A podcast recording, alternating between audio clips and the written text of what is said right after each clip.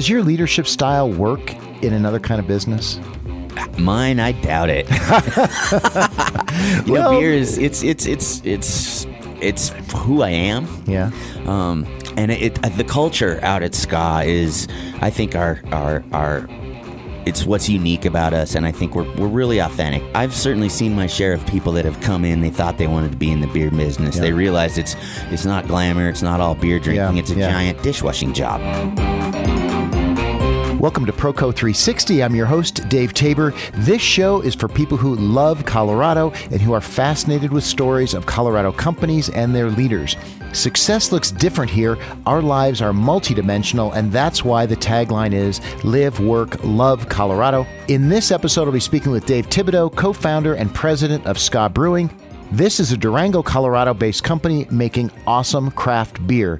Dave's been at this a while and we'll talk about how the business has evolved and the new challenges of a market that's maturing. And I expect we'll have time to talk about his newer venture, Peach Street Distillers in Palisade, some really unique products like beer schnapps. We'll have to, Dave, you'll have to tell us more about that. Before we jump in, though, let me give a big thank you to our studio hosts, Ty and Dustin here at 92.9 The Point to Stephanie Schnur at the Holiday Inn Hotel and Suites Durango. She's putting me up. And to Jack Llewellyn, head of the Durango Chamber of Commerce, for making these introductions and handling the logistics. Dave, thanks for being on Proco 360. Oh, thanks for having me. And by by chance last night, we bumped into each other at Ska Brewing because my friend Brian Freeman of the Modern Eater Show was there doing his road trip. So it was kind of fun to be there and see you and talk to begin with. Yeah, yeah, that was great. It was fantastic. Uh, bit of serendipity. Yeah, it was it, it was great. And what's the story? Uh, start us off with the story behind Ska Brewing. It starts back when I was. I grew up in in Denver, in out in Wheat Ridge, and I went to Wheat Ridge High School. And at that time, um, I would say I wasn't. Uh, I was interested in the social life. I would say is a is one way to Yeah, put it. yeah. And uh, and I kind of got into beer pretty early. And my friend that that I started the brewery with, Bill Graham, him and I were actually in my folks' living room one day, and we ran across a uh, in their bookshelves just a book. It was a notebook that just said. Brew book, and we pulled it off the shelves just because of the word brew, and uh, we started flipping through it, and it was my dad's log sheets from homebrewing, and he had started homebrewing in 1969, and he finished in about 1980, and this is the mid 80s, so maybe 85. Yeah. And uh, so he probably quit brewing right about when we, when I, if he had kept going another year, I might have noticed. Mm-hmm. Yeah, But I just yeah. never knew that he brewed. Yeah. And we started flipping through those, thinking, gosh, you know, my dad was making his own beer. Where, where's he had the alcohol? And, Yeah. and we realized he was making the alcohol, and Yeah. then that was just a, like a light bulb going on to a high school kid, you know.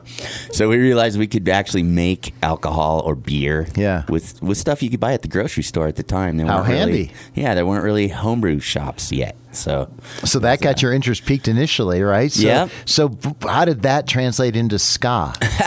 So my dad hopped right in with us and started teaching us how Hopped. to brew. Hopped Yeah, right There you go. yeah, Yeah, yeah. pun intended. Uh-huh. and uh, at the time, we were. Uh, I don't know how familiar everybody might be with ska music, but it's uh, it was the precursor to reggae. Basically, Mm-hmm. it, it was a type of music that began in Jamaica in the late fifties, early Yeah. sixties. But faster paced than a lot of reggae. Yeah, I mean that's that's one way to put Yeah. it. Technically, it's it's confusing to say that, but it, Mm-hmm. Yeah. it does sound like a faster reggae. And we were really into that music. We were and we were punk rock kids too Mm. at the same time. And and uh, so our criteria, whenever we homebrewed, we had two criteria. We had to drink our previous batch of homebrew, and the other thing was that we had to listen to ska music when we brewed. Otherwise, you know, the beer wouldn't come out. It wouldn't turn out. So that was kind of where the name came from. Yeah. And uh, So if it comes from ska with sort of a reggae uh, background, so why the graphics that you selected and all that, like that 40s style black and white graphics and stuff? there's kind of two parts to that. The the black and white stuff. So ska music went through what they call waves. Um, the first wave was when it started in Jamaica. The second wave, it kind of hopped the pond and really picked up and became popular with uh, black and white working class kids in England. Hmm. And a record label formed called Two Tone, and the Two Tone was the black and white, and it, it, was yeah. it was a nod to the black and white mixed class, working class, and uh, they called it Two Tone, and that's where the black and white checkers Ah, came yeah, from, and yeah. it was really a unity thing Huh. um, among races, and so that was that was kind of how we got into it. Fortunately, at the time, that was pre. Digital printing, really. So Mm-hmm. yeah. you paid by the color when Ha, you printed ha. things like your So it was also a strategic cost cutting effort. That's pretty cool. Now, so when did you actually start the business, Ska Brewing? So we opened up in September of 1995. We poured our first two kegs Hmm. of beer, True Blonde, um, at the Telluride Blues and Brews. At Yeah. that time, it was just called the Telluride Brewers Fest. So was this a business then, or were you just did you just have a couple of barrels that you made and were testing out? No, this was this was actually a business, but Yeah. it, it was you know we started with with not a lot of money, um, a small loan from Bill's dad after the SBA laughed at us and Hmm. Ha, and yeah. the banks laughed at Well, us. Well, yeah. More, here's two more kids that want to start a brewing company. Yeah, of course. Blah blah blah. Yeah, yeah.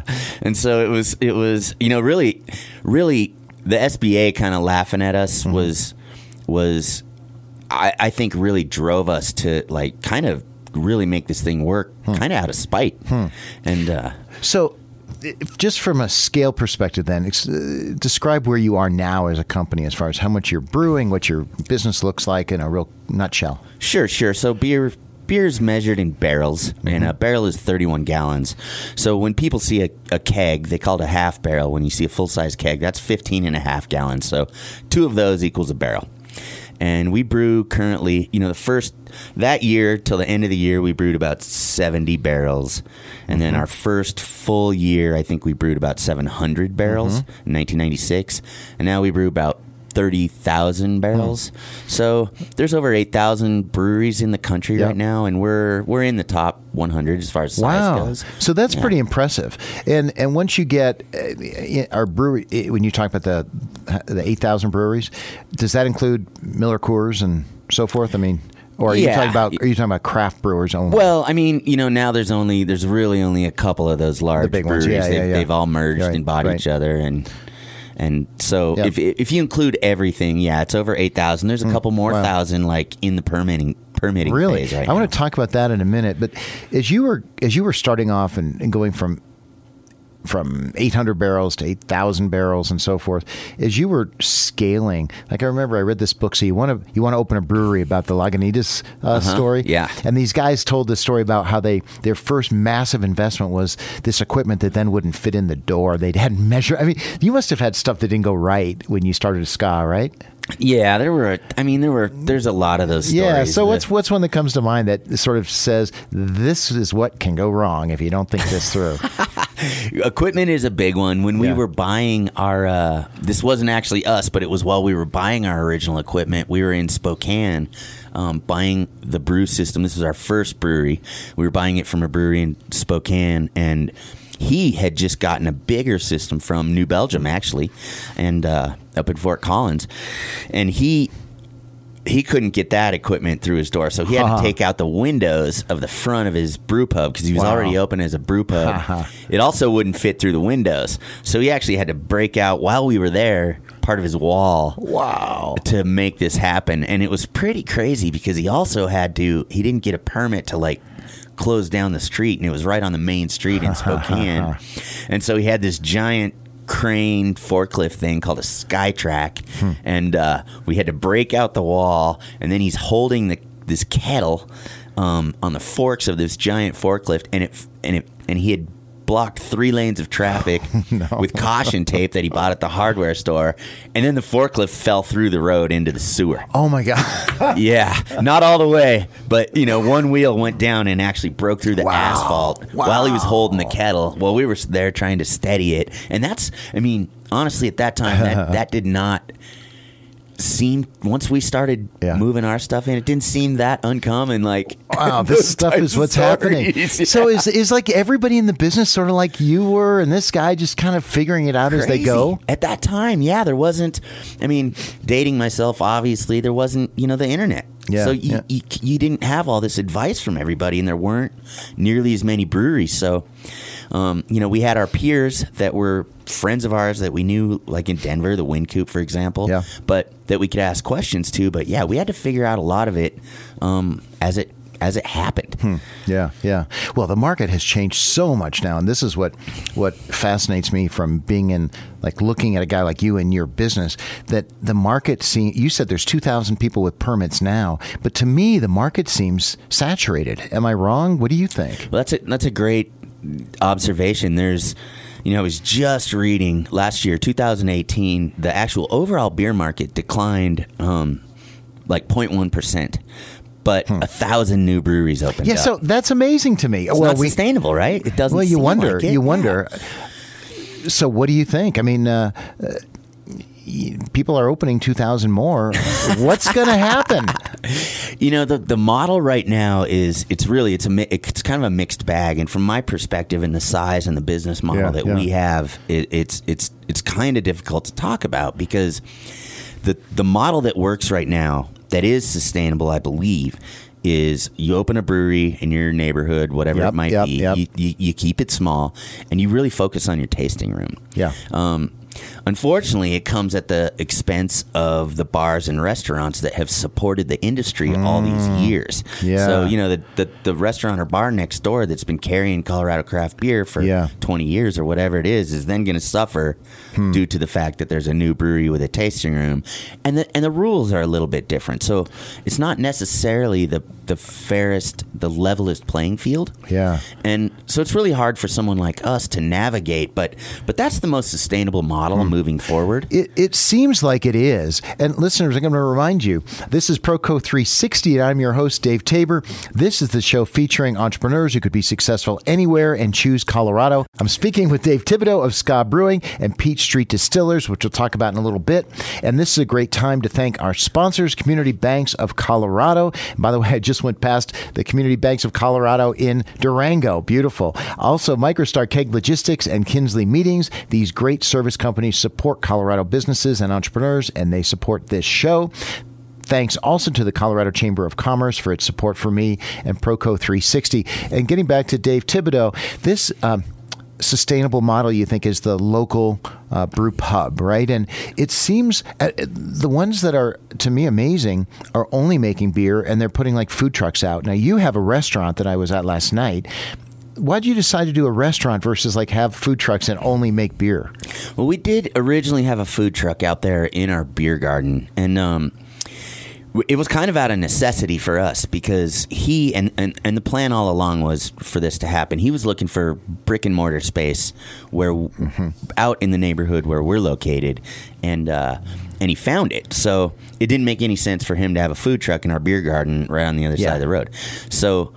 But at that time, people had become used to having food, and we had had this dream of of opening something like building stuff out of used old shipping containers. Uh-huh, yep. And uh, and it hadn't it wasn't really a thing yet, Yeah. you know. So it was. uh, I really we were kind of I feel like at the forefront of of reusing those things and doing something Yeah, cool yeah. with it. So to us, it was a little bit demand. Um, we were kind of interested in food, but we were also really interested in building something out of shipping containers. Yeah. And we talked about little like hotel style rooms on, Mm-hmm, on the land out there or little cabins that we would make out of shipping containers. But we decided to build a two story kitchen with Hmm. Yeah. a deck out of them. And Well, the deck is cool, and but I always wonder, like, beer has such great margins, and food is such a hassle. Yeah, food. Like, why would you? You know, to me, the perfect model is sell beer, let people buy their food, and just make money. You, you're nailing it. It's, uh, why didn't you do that then? There's, I mean, beer beer over your bar has good margins. Beer in other markets, like selling wholesale Yeah, to other states, yeah. Hmm. you lose a lot with with the different tiers of that you have to go through. Right, every it gets- distribution exactly piece, yeah. before you get it to the consumer. Um, but over your bar, which is why that neighborhood tasting room Mm-hmm, or brewery works. But food, like you just said, it is a pain, and uh, we're really fortunate that we have uh, our GM and the guy who runs our tasting room, our chef Jeremy Storm, is fantastic, and thank God we ran across him because if if if we didn't, we wouldn't be able to. To pull that off, and now I'm really Yeah. proud of the food that we have out Yeah, there and the job yeah. that that our crew does. We actually call it the container restaurant. Oh, So- really? Are you are you making much money there, or is it really to serve the uh, on the food, or is it really to serve the beer drinkers who want to eat something? Yeah, I feel you know we're a we're a couple miles outside of town, Yeah. and I feel it's kind of it's more responsible for us to have food instead of just have it be beer. Sure. Um, and at the same time, there there is the bonus that comes along with people being able to eat there, in that they'll have another beer. Yeah. So even though we're not Yeah. making money on on food, it's Yeah. I, f- I feel it's good to have that as something to offer. Got it, And at yeah. the same time, you know, people can have a can have a beer because Yep. they have food. Yep, yep. So it, it I- does work out for us. that makes sense. Now, you're, how many employees do you have in all of Ska? we have about seventy. 70 and you're their leader right i saw you in action in a last way. night yeah i saw you in action last night you look like you're having a good time uh, does your leadership style work in another kind of business Mine, I doubt it. you Well- know, beer is it's it's it's it's it's who I am. yeah Um, and it, it the culture out at Ska is, I think, our our our it's what's unique about us, and I think we're we're really authentic in that. You know, you asked earlier about our kind of our artwork. We wrote a mm-hmm. comic book mm-hmm. that uh, that told this fake story about the brewery and our and our nemesis Rot Gutson, and that comic books and ska music and beer. It just it's what what we're into. Yeah. and it's it's great for me because I don't have to pretend to be anything that I'm not, mm-hmm. and I think that goes a long way w- when you're leading a company and and when people either buy into that or that's who they are and they fit that culture which is really important to us Yeah. i mean they know right away if it's for them or not and, and yeah, vice yeah. versa yeah but you so you're a laid back guy. It would be easy for some for an employee or staff member to come in and say, "I don't really have to do much. Dave's cool." You're right. I mean, how do you how do you draw that line and say, "Yeah, I'm cool and I like to laugh," and yeah, you need to to work. I mean, how do you do that? it's really you know this is a hard thing to comprehend but it it, it regulates itself um, i think when I think there's an expectation there among the staff, and the team is big enough, and there's a lot of people pulling more than their own weight. Just because I would say we're probably we could always use more people, but Yeah. it, it doesn't financially always make the best Yeah, business yeah. sense. And so when someone isn't pulling their weight, it's it's they're just not the right fit, and and I really let it just be that way. And i think the, our other managers and our staff all the way you know doesn't doesn't matter if it's who it is at what level of the company they're mm-hmm. at. Everyone works really hard out there. And it's and i think hard work begets hard work. Mm-hmm. And it's really you know it's apparent if somebody's not pulling their weight and i don't really need to police it. Hmm. It's um, Really? yeah and it's, it's and it's just organically it's evolved that way on its mm-hmm. own. And i think it's just because of the type of people we are. We've we've worked really hard for the 24 years that we've been a business and there's i mean there's no denying that. And i think it's you fit or you don't and it's mm-hmm. apparent pretty early. But doesn't everyone seem to think they fit in the beer business? They- yeah, that's a good point. They do, and it's you know maybe I'll say maybe it's if it's not our company, maybe it is another brewing company. Yeah, yeah. But maybe not. There's I've certainly seen my share of people that have come in. They thought they wanted to be in the beer business. Yeah. They realized it's it's not glamour. It's not all beer drinking. Yeah, It's a yeah. giant dishwashing job, right? Uh-huh, So and it's like you're working really hard, and sometimes you're putting in 10, 12, 14, even more hour days, and. uh That's an interesting way of putting it. It's a big dishwashing it's a gigantic dishwashing job. you know, okay, I'm gonna. I Being a gotta, brewer is not glamorous when you're actually back there in the rubber boots. yeah, oh, yeah. Hi, I got to ask you a curiosity question, totally off script. Every time I buy a beer, they sh- push it down on the water and spray out the glass. What's that about? it's twofold, really. Um, it's cleaning the glass, a, a good rinse, because something like dust will make for a bad pour. Um, beer doesn't pour well in a dirty glass, a dusty glass, a glass that has any sort of foreign substance Huh. at all. And that not that not that there's gross, dirty stuff Yeah, in the yeah, yeah. glasses, but the other thing is it it chills down the glass slightly. Just slightly, and if Hmm. You know if the room's hot, if it's the middle of the summer, we've got our doors open all the time. If those Yeah. glasses are Warm. at room temperature, yeah, eighty yeah. degrees, yeah, the beer will foam a lot more, and there's a lot more waste. Uh, re- Um, huh. Yeah, so it cools down the glass. It rinses Interesting. it, and you waste less beer, less beer, and it's. And I think me as a consumer, I kind of like to see it get rinsed. It just makes me a little bit more comfortable. Cool. Well, I'm going to switch gears because you're you're branching out now, and you started. When did you start Peach Street Distillery? It's actually been a while. We were, um, we might. It was 2005 when we started. Oh, a long that. time. Yeah, so it's That- been a while. That's and that's in Palisade. yeah, which is uh, uh, east of Durango. Just I mean, east of uh, Grand Junction, just a little bit, right? Correct. Yeah. So you're it's a completely different thing. You're distilling spirits. You've got some amazing creative varieties. I was on the website of gin, whiskey, vodka, brandy, um, agave. Which I, is that tequila? It is, It's, it's it's- a D apostrophe agave. Is that how do you? Yeah, how do you- de agave is- agave. is what yeah, we call it. And it's like a tequila. It is tequila, right? It is. It's just you can't. Tequila's got a geographic. Uh, right, you can't call it tequila Yeah, if it's exactly. not. Yeah, uh-huh. and and you got this thing called beer schnapps. What is that? B I E R schnapps. What's that? beer schnapps is it's really a whiskey. Um, it's if w- the the way distilling works is you can take any form of alcohol and distill, you know, f- for all intents and purposes, the just the pure alcohol out of it. You know, that's what you're doing is you're is you're removing everything from the alcohol that is in alcohol or vice versa however you want to look at it and then really a lot of a lot of what happens there takes place after you distill like how you age it and what you age it in different types of barrels and so Mm-hmm. forth beer schnapps is is just whiskey distilled from beer so we take beer Huh? from I the never, brewery I've never heard of that. Yeah. yeah, and it's it's German. It's people think like cinnamon schnapps or something or Yeah, yeah. Or Yeah, right, right. And it's not that at all. It's actually really fine whiskey. So our our flagship IPA at Ska, our Modus Operandi, Yeah. we make a regular beer schnapps out of Modus at Peach Street, and it's just distilled Modus Operandi. Wow, I gotta yeah, try and then that. aged in in um, oak barrels for Wow. two years. I got to try that. Yeah, it's delicious. Good. All right. I am going to try that. Hey, listeners, I'm your host on Proco 360. This is Dave Tabor, and this is the show featuring entrepreneurs who could be successful anywhere and choose Colorado. I'm speaking with Dave Thibodeau of Ska Brewing and of Peach Street Distillers. Go to Proco360.com to subscribe to the newsletter, read my blog, and catch the books I'm listening to on Audible. Also, please rate Proco 360 in your app. So now I have to go back to Peach Street Distillers. And uh, is it distillery? Distillers. we call it distillers. Distillers. Got it. So why did you do that when Ska was up and running? Were you just getting bored? Oh man, you know, it was, Huh. I for the life of me, I can't understand why we did it Yeah. because it was at that time the brewery was growing pretty rapidly, and uh, it- the truth is there was another there's a brewery up there, Palisade Brewing Company, that was started by a friend of ours, and he said, you know, this would be great if if you guys should actually open a distillery up here, and we were we were distilling on a small system down here off in the woods. I guess is a good way to put it.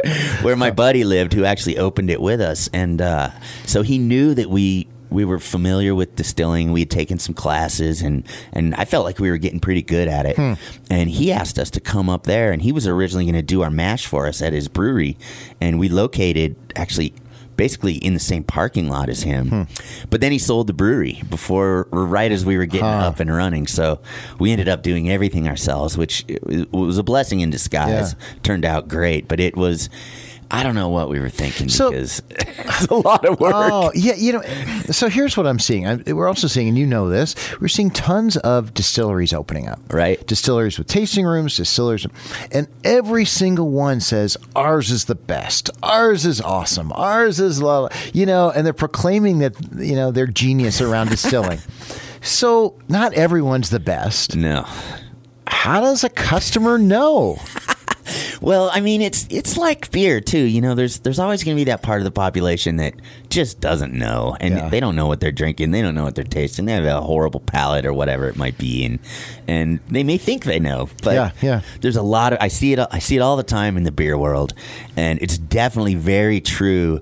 Um, I think it's even you can go from beer to spirits, and then you'll see that you'll see where it's a little it's a little more difficult if if you're not if you don't have a good palate, you're not somewhat trained, Mm-hmm. you don't know what you're drinking, and wine is even maybe even a little more Right. subtle. You know, a lot of people can't tell when they're drinking a bad wine. So all right, so here's my my cynic coming through a little Sure. bit because like if most customers go to whiskey for example most customers don't have a distinguished uh, sophisticated palate right so are we just marketing brands to them? Cool stories cool labels? Really? I think you know for us, it's why we're it's why we're located in Palisade because we make we make our bourbon out of the sweet corn in Olathe. Um, the fruit we use for our brandies is is comes from the field to right into our still, like all within a day. Like our our our raw materials are brought to us on a forklift from the farm across the street. They're not shipped across the country, Yeah, yeah. and th- those things make a big difference Really? with craft spirits. if, yeah, if, if you put those things,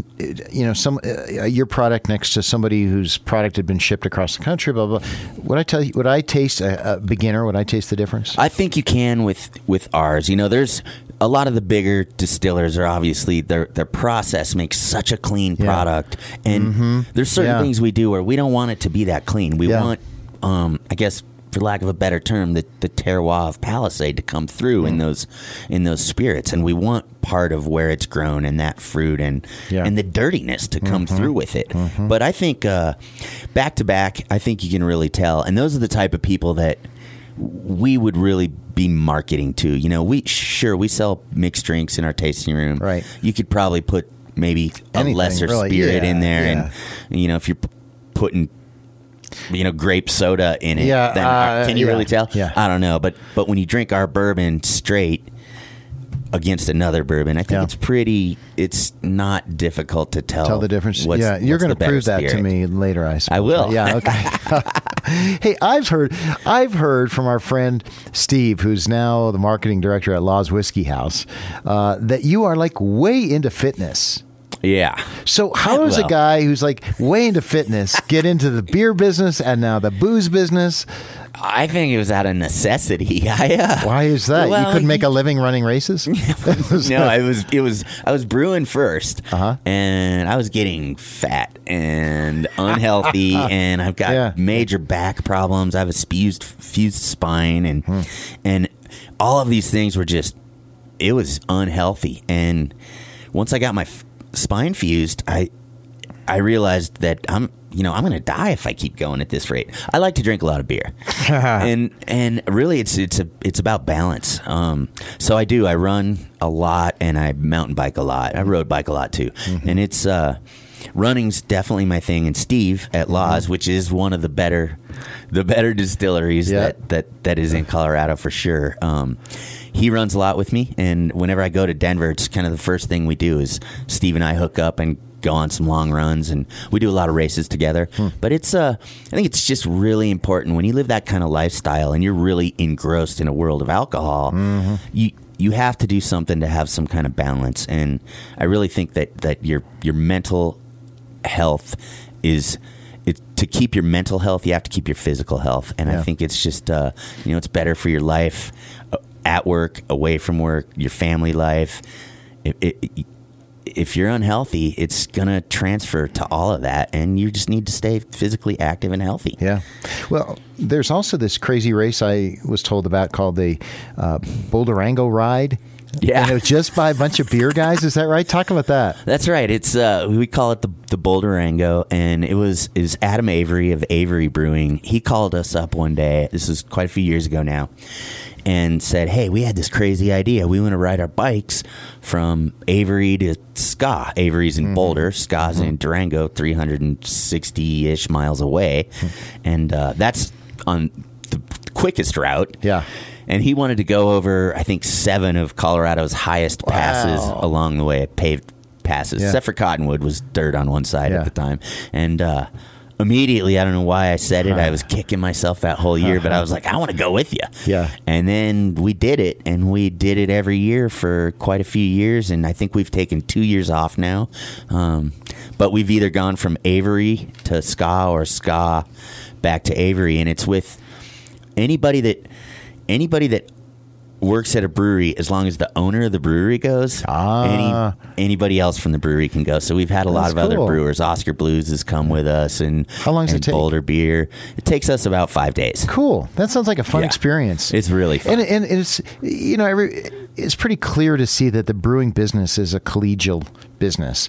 Um, has it become less so as the market got saturated? Are people less like you were competing with somebody 100 miles away or 500 miles away? You weren't really competing, right? Now it's like everywhere. Is it different? Does it feel I- different? It does feel different, and it, I would I would say it's still very collaborative, and people share a lot of information, and there's and there's a lot of camaraderie there. But it does feel different than it used to. It used to be, I mean. Anybody that was a brewer was pretty much your best friend. You could walk Mm-hmm. in blind to any place, whether you've been there or not, and you were always treated like a king. And you did the same thing if a brewer would show up at your brewery. Yeah. And it now it's you know it's pretty incognito. When I go to other breweries, of which I go to many, um, Mm-hmm. you know I don't say a word. I just go in there and have a beer, and Mm-hmm. and it's but but sharing information. A lot of people, I think it's you know a lot of people assume that it's still that way now. Competition's gotten weird. There's been a lot of mergers, acquisitions, and it's harder to share information. It's harder to get good information and, and really feel like you're doing it out of uh, eh, for all the right reasons and like Yeah. the goodness of your heart. Like you really Yeah. do want to share it. It's it seems like it's more of a I don't know. There's there's a difference there. It's you not. play it a little closer to the vest now. I, I think so. You know, people are competing on Yeah, price, and some of your you know you just don't you. We worked really hard to get wh- where we are, Yeah, and yeah. and Do you ever feel like, hey, we're here, we're the real guys. We worked our butts off when no one could tell us how. Like, you ever feel like, okay, guys, just that's enough. We don't need more in the market, right? I, you know, I don't, and No? uh, I because I enjoy it so much. Yeah. I mean, nothing is more exciting to me than trying another another brewery's beer. And uh, granted, I'm I'm somewhat gun shy. Yeah. You know, I'm not going to just I'll taste a lot of beer before I actually order a pint if it's a brewery Uh-huh. I haven't been to. But man, I just I think it's exciting, and even though things have changed.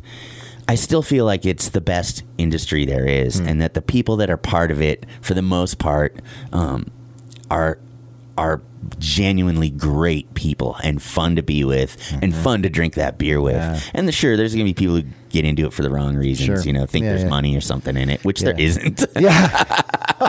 um, and, and and that's a different thing. But for the most part, the people you meet and just the fact that it's a it's a good social. The pub is a great atmosphere, and Mm-hmm. Yeah. uh, the type of people and the things you can do together and Yeah. and talk about. I.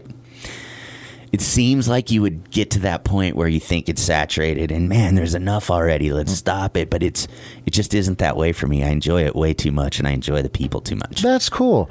Hey, keeping with the theme of Proco 360, this podcast, world class entrepreneurs who choose Colorado, what have you found uh, about the Colorado entrepreneurial environment that maybe you're hearing differently other about other places?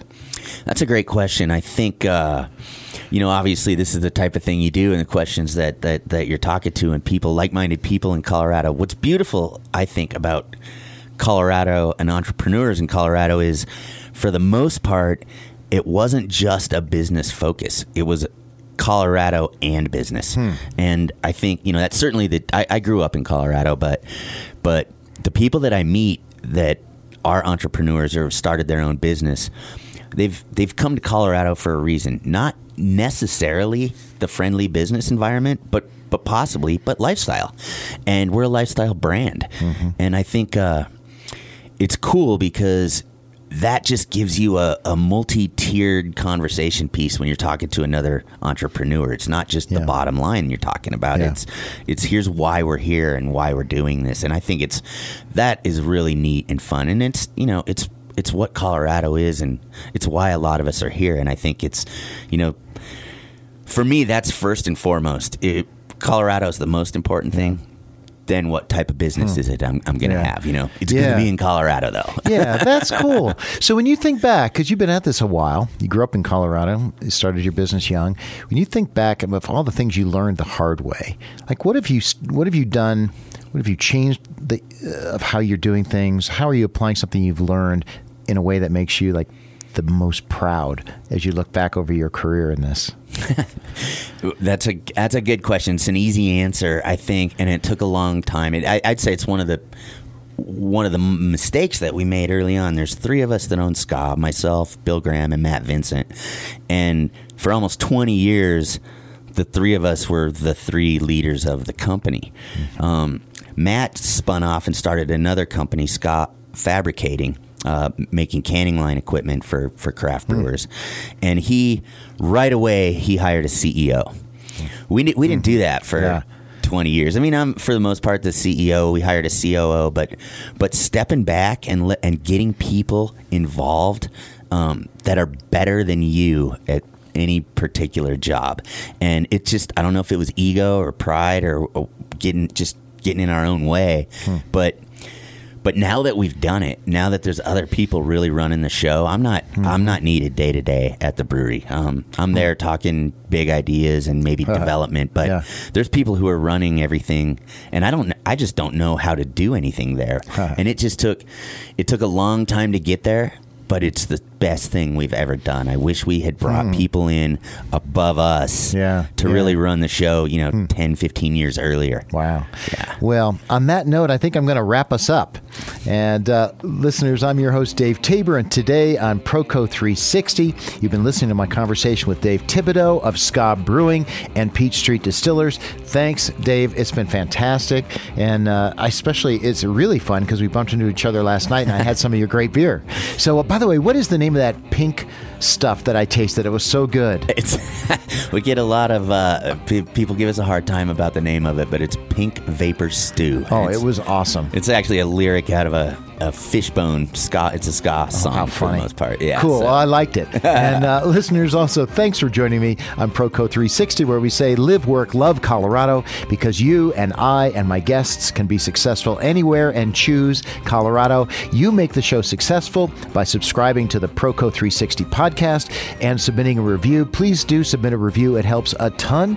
Thanks again to show sponsors MicroStar Keg Logistics, Community Banks of Colorado, Kinsley Meetings, and the Colorado Chamber of Commerce. A final thanks to Ty and Dustin here at the 92.9 The Point Studios in Durango, Colorado. That's the show Live, Work, Love Colorado.